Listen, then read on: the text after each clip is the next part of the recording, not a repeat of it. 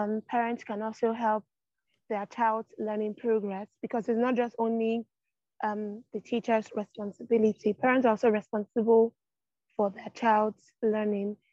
Um, it's by one rec- um, communicating regularly okay. with the teachers. Yeah, so it's important to know where your child is in terms of learning, their progress, the progress um, your kids have made so far.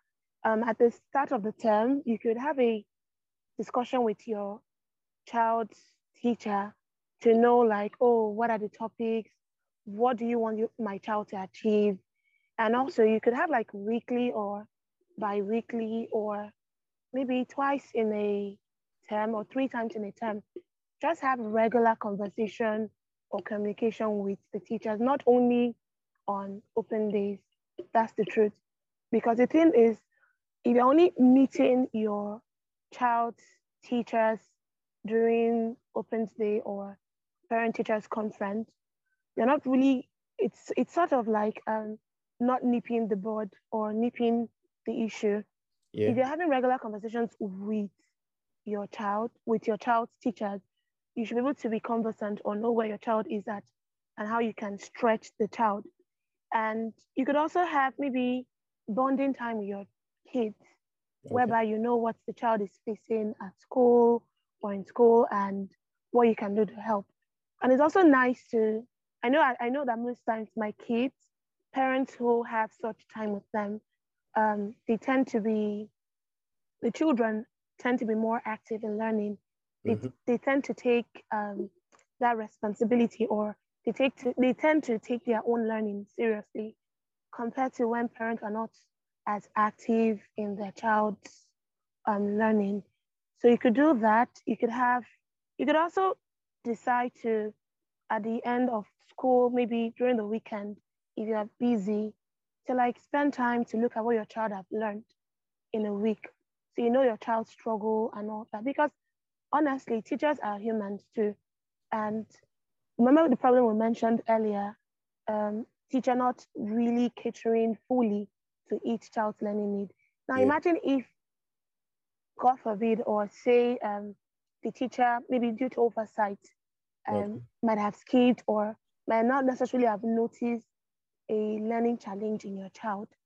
Okay. When you are able to spend that time, ample time with your own child. It's like one on one. You're mm-hmm. able to know where your child is, their strength, their weakness, what they're able to do well. And you can even give um, teachers tips on how to work with your child. Oh, my child learned better when you give them reward, when you give them positive mm. feedbacks. Mm. They strive more um, when when you tell them that, oh, I'm at home. If you try this behavior with me in class, or if you're not taking your learning seriously, I will have that conversation with your dad or your mom. They will mm. sit up more because they know that mommy and daddy is actively involved and mommy and daddy is aware of their in quote every move. So those are just um, those little ways they can actually help.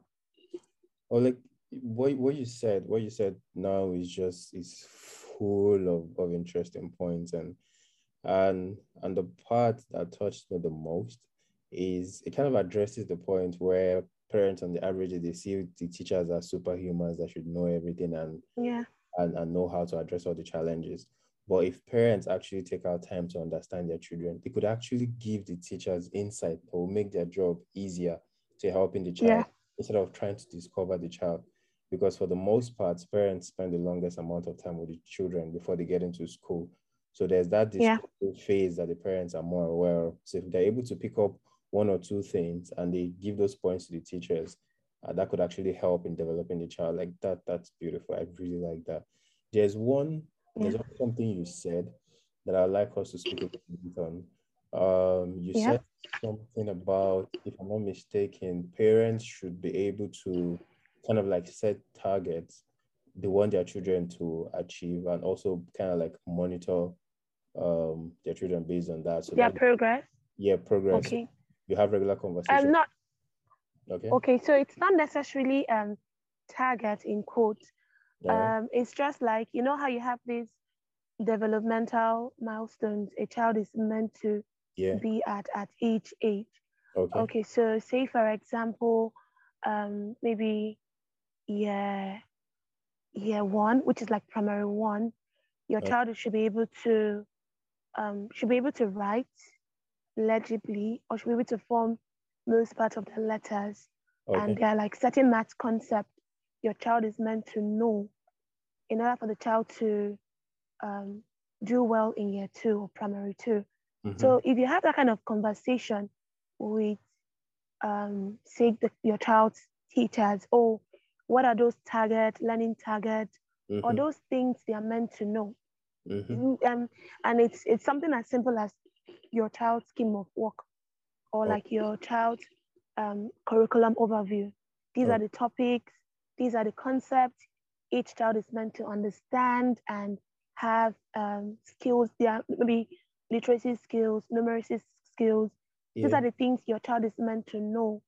So if you have that kind of conversation with, and it's not just for one child, it's not just for, it's just a general thing at certain um, at certain stages in a child's life Yeah. and based on the child's development, what your Mhm. brain can assimilate and all that. Um, these are the certain things your child is meant to know.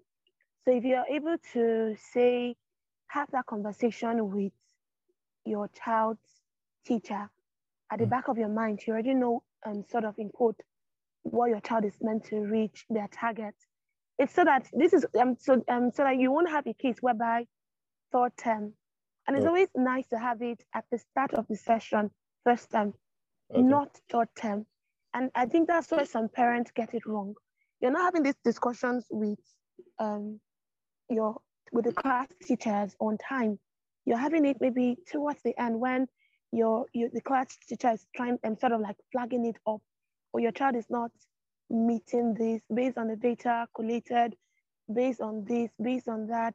Um, there is something wrong, and you have parents trying to not even parents, sometimes even the teachers. Okay. I'm not trying to like um, speak bad, but it's just a human thing. We're all imperfect. So it's this kind of um, mistakes that you could avoid. You get.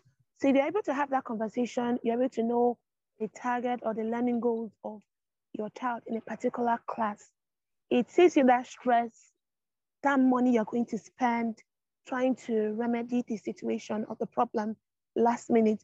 You don't even put the child under stress or pressure Because low key, something you admit, imagine maybe you're able to do something maybe first week Yeah. and you have exam coming up maybe week 11 or week 12 and you're not trying to get last minute after parent conference and parent conference is usually like in the middle of the term. That's like six weeks. So you have five weeks gone. So so you're having like maybe an exam is towards the end. You're not trying to remedy the situation getting a lesson teacher Yeah. or trying to do last minute fire brigade reading. It doesn't really work. The child might be able to pass in quote, but the child has not truly learned. So if you're able to know um, the learning goals for your child in your child's learning journey, it saves you all those issues. So that's that's those are when, when I mean targets, it's just that like general milestones or Oh. general things your child should be able to meet. Yeah, I'm, I'm kind of happy we went a little bit into that because you kind of explained the concept a little bit clearer that I think will be useful Yeah. to people. And one, Yeah. a key phrase you used I really liked is developmental milestones. So I, I Yeah. like the idea of a developmental milestones, but I, I can't help to, to wonder, like for a parent to be able to set developmental milestone, that means it has to be active parenting. So what Yeah. I what I've seen that is, is popular is some parents just take a hands-off approach and they just send the child to the school and leave everything at the at the care of the teachers and all that. So like what, Yeah. what what mindset do you think parents needs to cultivate to have that active approach, to have a more of a hands-on approach where they go into the the mindset of creating those